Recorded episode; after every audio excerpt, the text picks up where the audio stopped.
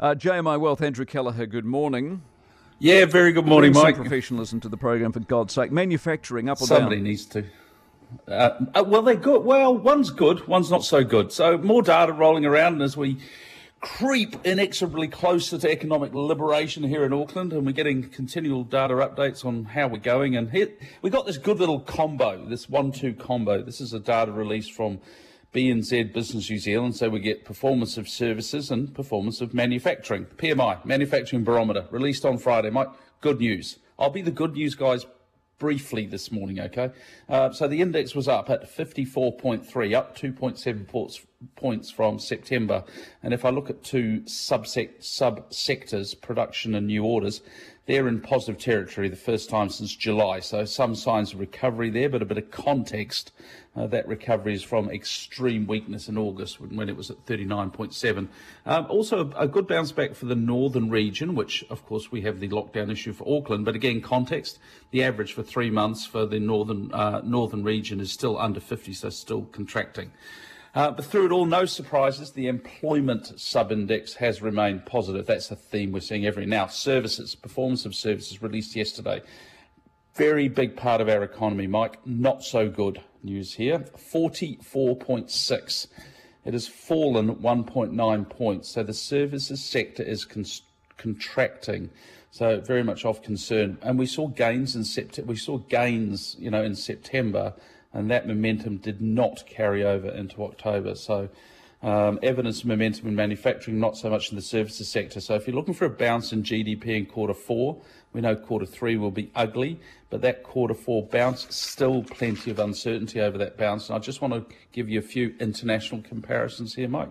So remember, New Zealand, 44.6. Australia, still contracting, but at 47.6. And check all these out. The USA, 58.6, Eurozone 54.6, even poor old Japan 50.7, the UK services on fire 59.1. So services in pretty poor state at the moment in New Zealand, Mike. And why is that? That's because Auckland has been locked up for months. Yeah, you tend to have trouble providing service when the door doesn't open. Yeah. So fortunately all the migrants are coming to save us, so that's good, eh? Oh, my gosh. This is migration data. This is the sorry state of border crossings, travel and migration numbers. This is very sobering. So provisional net migration gain for the year ended September 2021. We gained 800 people.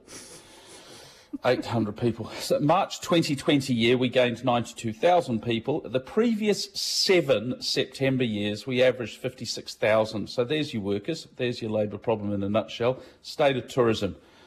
2,300 visitor arrivals in September 21. You've got to feel for the tourism sector. Look at the border crossings in September, 16,100 border crossings. Go back to August, 41,000, so it's even fallen from August.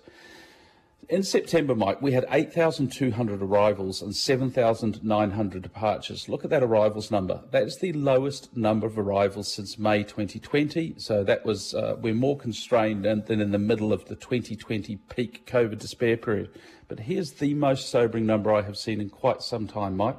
The departure numbers, that departure number 7,900, that is the lowest number of departures from New Zealand since, get this, September 1961. It is 60 years. I find that number quite remarkable. That graphic illustration of the extent of control over our freedom of movement across the border at the moment. It's been 60 years since we've seen this. So on that rather sobering note, I've got a question. This is a question for the water cooler debate on, and that I would like to throw out there, and I don't know the answer to it. When the borders finally open, Mike, will New Zealand see a brain drain or a brain gain? Which force wins? New Zealanders coming home or a mass exodus of young people looking to spread their wings and reclaim 2 years of their lost youth? I don't know the answer to that one, Mike, but it's a fascinating question, one which we will discover in the fullness of time. Good on you. What are the numbers? The Dow Jones, 36,102. It's up 1 point. The S&P 500 is down 2 points, 4,679.